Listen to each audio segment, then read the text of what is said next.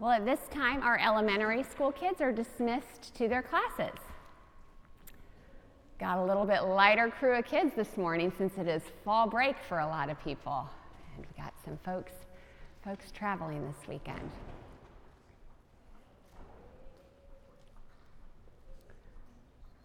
Well, let me say a prayer for us before we turn to our scripture reading this morning. Gracious God, we pray now as we open your word, Lord, that you would give us eyes to see and ears to hear all that your Spirit wants to speak to us this morning, Lord. We pray that we receive your word with open hearts, Lord, and that you would speak to us maybe a new word of who you are calling us to be. We pray these things in Christ's name. Amen. And now a scripture reading from 2 Peter uh, chapter 1 verses 1 through 9. Simon Peter, a servant and apostle of Jesus Christ, to those who, through the righteousness of our God and Savior, Jesus Christ, have received a faith as precious as ours. Grace and peace be yours in abundance through the knowledge of God and of Jesus our Lord. His divine power has given us everything we need for life and godliness through our knowledge of Him who called us by his own glory and goodness. Through these, he has given us his very great and precious promises, so that through them you may participate in the divine nature, having escaped the corruption of the world caused by evil desires. For this reason, make every effort to add to your faith goodness, and to goodness, knowledge, and to knowledge, self control and to self control, perseverance, and to perseverance, godliness, and to godliness, mutual affection, and to mutual affection, love. For if you possess these qualities in increasing measure, they will keep you from being ineffective and unproductive in your knowledge of our Lord Jesus Christ. But whoever does not have them is nearsighted and blind forgetting that they have been cleansed from their past sins. This is the word of the Lord. Thanks be to God. Well, we're starting a new series this month that we are calling Faith Algebra. And we're going to be working through this particular passage from 2 Peter each week, focusing on some of these character qualities that Peter tells us that we need to add to our faith. Well, I was an English major, and I just have to confess, math has never been my forte. So I was a little bit caught off guard. This year, my son is actually taking algebra when he came up to me and asked me, Mom, can you help me with my math homework? Well, at about third grade, I tapped out on my skills in being able to help my children with math, so it's been kind of all downhill since then. And I think, you know, at one point I understood algebra, but all those brain cells have just kind of died off, and I'm really absolutely no help to him. However, on top of that, many of you parents out there, maybe some of you teachers know that they don't even teach math the same way that they used to teach it. So it's like learning a complete foreign language when you're attempting to help your children. Well, Joe and I um, recently we went and heard a comedian named Nate Bargatze down at the Fox Theater. And any of you familiar with Nate Bargatze? One, one person. Okay, the rest of you, this is your takeaway from the sermon. If there's one thing you remember, go home and watch Nate Bargatze's Netflix special. And he is a clean comedian, and I promise you that laughter is good for the soul. The proverb says that a cheerful heart is good medicine, and you will love him. He is hysterical. But anyway, I, we saw this sketch the other day that he did on math and the new math and how kids are learning it. So I, I thought I would show this to you to see if any of you can relate. I think we got a clip up here. We're doing homework. Uh,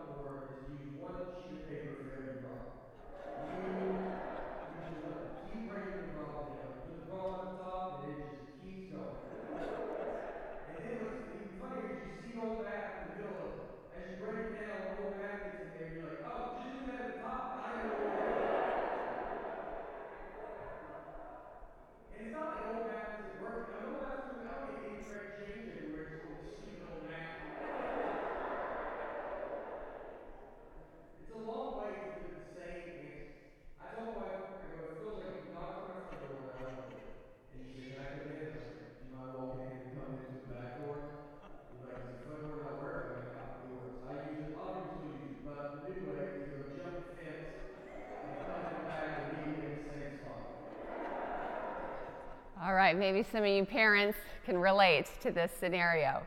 Well, as I was thinking about the scripture passage that we have this morning, um, maybe for some of you, as you read this list of virtues that Peter is telling us to add to your faith, you might have a similar reaction that you feel to the new math. Really? Aren't we saved by grace through faith? Do we really have to do all of this stuff? Isn't there a simpler and easier way? Can't we just live the life of faith? Does it really require this much effort, Peter? Well, Peter tells us this morning to make every effort to add to our faith goodness. And then to goodness, knowledge, to knowledge, self control, self control, perseverance, to perseverance, godliness, to godliness, mutual affection, and to mutual affection, love. Some of this can feel like a bit of a tall order, can't it? However, he doesn't say, just make a little effort. Make a little effort when you feel like it, or just do the best he can. He says instead, make every effort. And my guess is, as you hear that list of qualities, they are all things that we want to possess in our lives. We would love for these character qualities to flow in and through us to the people around us. And it can be a little bit more difficult to swallow the part that we need to make the effort in order for this to happen in our lives. However, it's very important to read Scripture in its full context, which is why it's so important that we read what came before this list of character qualities. Because Peter says an important phrase for this reason, make every effort. So, what reason is he referring to?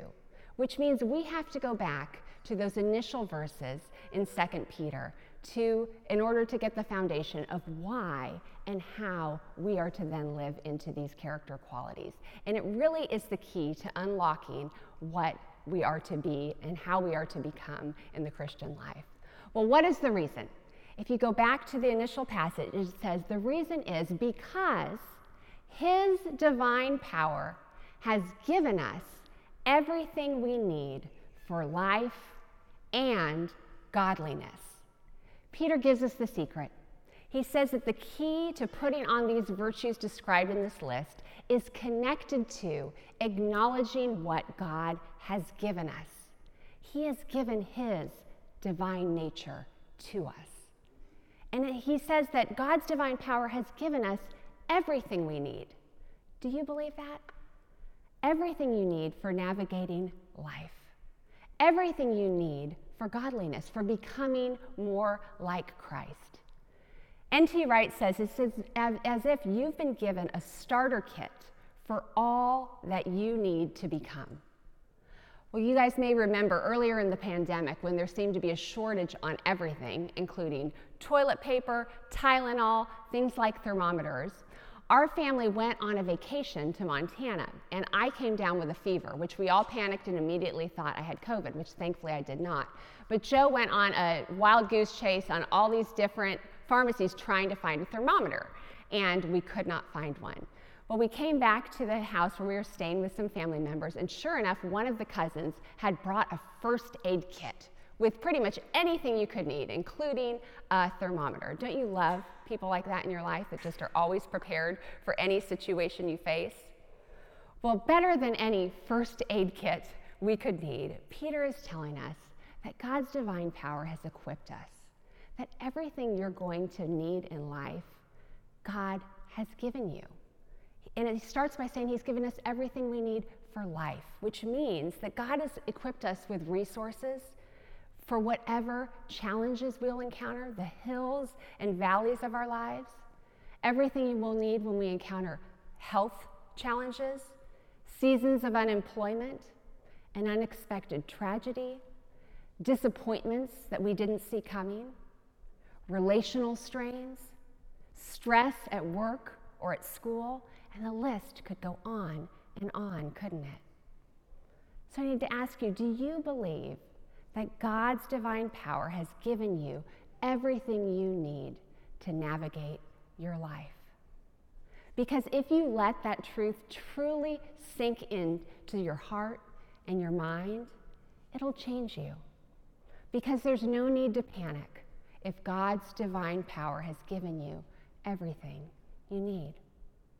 Yes, there might be times where you're disappointed or discouraged. You might even feel scared at times. But we can rest assured that God's power is going to be at work in our lives, even when we can't see it and we can't feel it, and always when we need it. You've been given this power for every situation you will ever face. And I love what the, the, Apostle Paul says in another passage that God's power is often perfected in our weakness. It's often when we feel the most weak that, in fact, His power becomes most activated in our lives, isn't it? So let me ask you today where do you need to be reminded that God's divine power is at work in your life? Well, the second thing that Peter tells us is that God's divine power has given us everything we need for godliness, which includes that list of godly characteristics that we just went through this morning. And if God's power is working through us, this is then what allows us to begin to add to these virtues, which actually gives us the ability to exert the effort to add these virtues to our lives. Paul says in the book of Philippians, this, he emphasizes the same truth. He says, For it is God who works in you to will and to act in order to fulfill his good purpose. We don't make effort by muscling up, by striving, by trying to um, prove ourselves, but rather we access the strength that God provides, by, which actually gives us even the effort to add to our faith goodness. And this can be a difficult concept for us to grasp because we're so used to effort being associated somehow with proving ourselves, with um, defining our worth, or even with earning things. We're usually trying, when we're showing effort of some sort, we're trying to gain a reward or status, or maybe even somebody else's approval. But in the realm of faith, the effort is completely divorced from this concept of earning. We don't ever earn God's favor by our effort. We do not earn our salvation by our good works or how hard we try to put on virtues. Our, our, the gift of salvation is always a free gift granted to us by grace through faith. And our effort instead is always a response to receiving that gift. I love what Dallas Willard says in his book, The Great Omission. He says this Grace is not opposed to effort, it's opposed to earning. Earning is an attitude, but effort is an action. Being saved by grace doesn't mean we don't do anything after that we are saved. It simply means that there's no place for thinking that you are earning your salvation by the things that you do. However, our effort, which is supplied by the strength God provides, it's always an appropriate response to this gift that we've received. I was listening to one of my favorite scripture meditations called Pray As You Go the other day, and something that was said just really spoke to me about the same concept. And they said this This is one of the core principles of the Christian faith, one which we find so difficult to accept. We are saved by God's free gift. What we do will then confirm that we have really got a hold of God's love. Maybe another way of saying this is that our effort will confirm that we have really grasped God's love in our lives. When you know how loved you are by God, the natural response is to respond to that love back to God who has completely accepted us unconditionally. So, how do we start? How do we get started to grow in the life of faith? How do we prevent falling into that trap of striving to prove ourselves or feeling like there's one more thing we have to do to be good enough? Well, I have a couple of suggestions as we get started in living into this challenge of adding to our faith these virtues.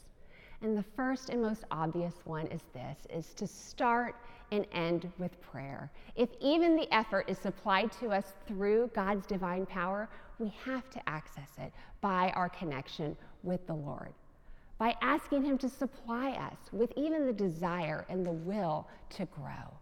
Maybe you could start your day with praying something like this Lord, let me live by your Spirit today. Let your goodness flow through me.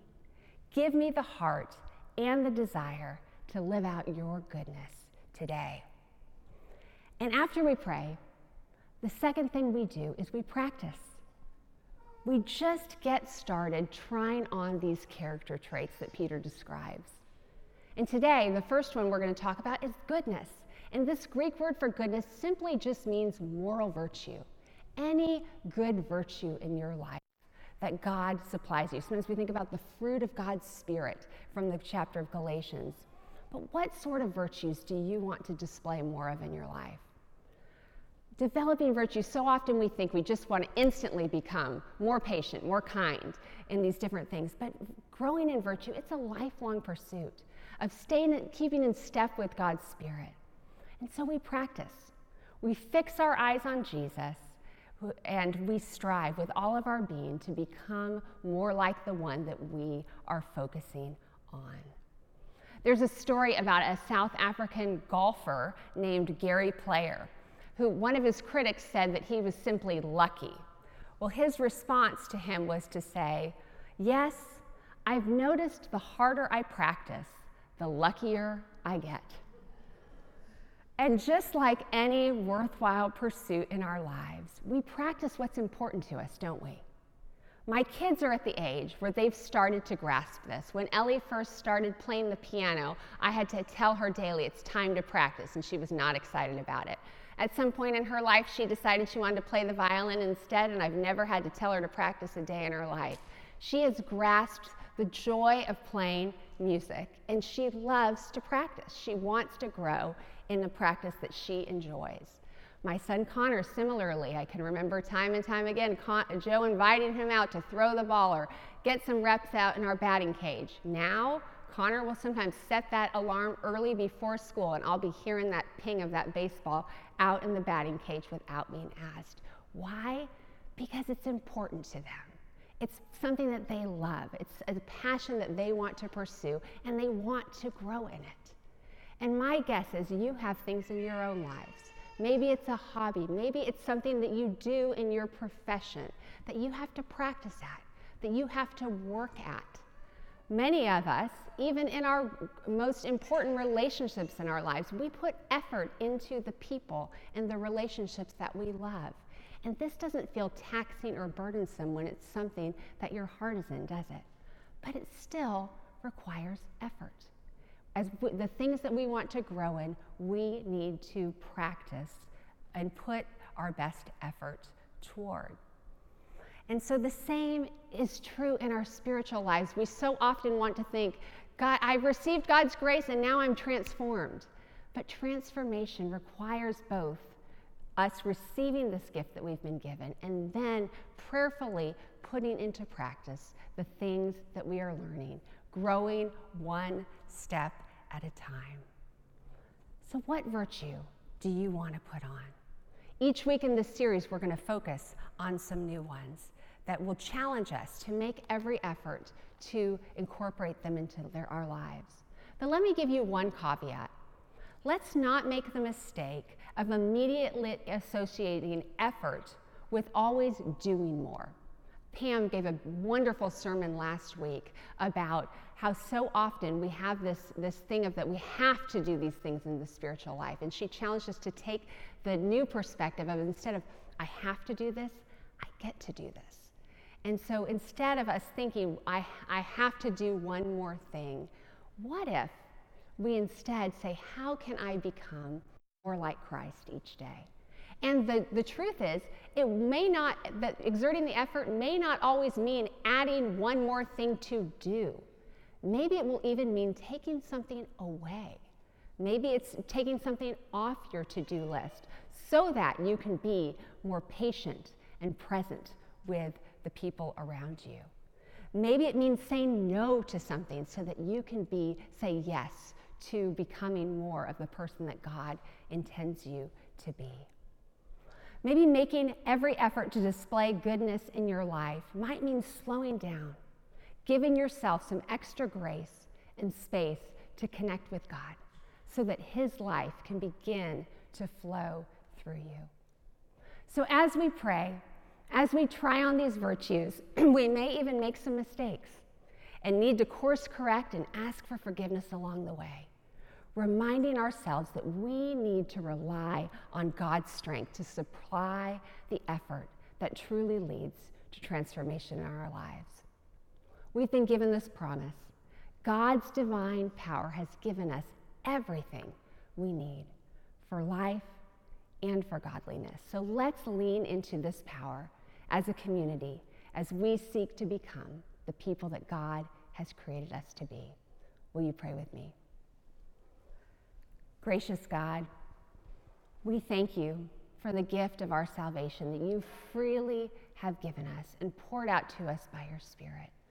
Lord, we pray that the response to that love that you have given us would lead us in turn to love you back, Lord, to become the people that you have called us to be. And so, Lord, I pray that even this week, that we may find some moments to, um, Lord, demonstrate your goodness to the people around us, Lord, so that they too can taste and see um, just a bit of the God who loved them, Lord, and gave his life for them.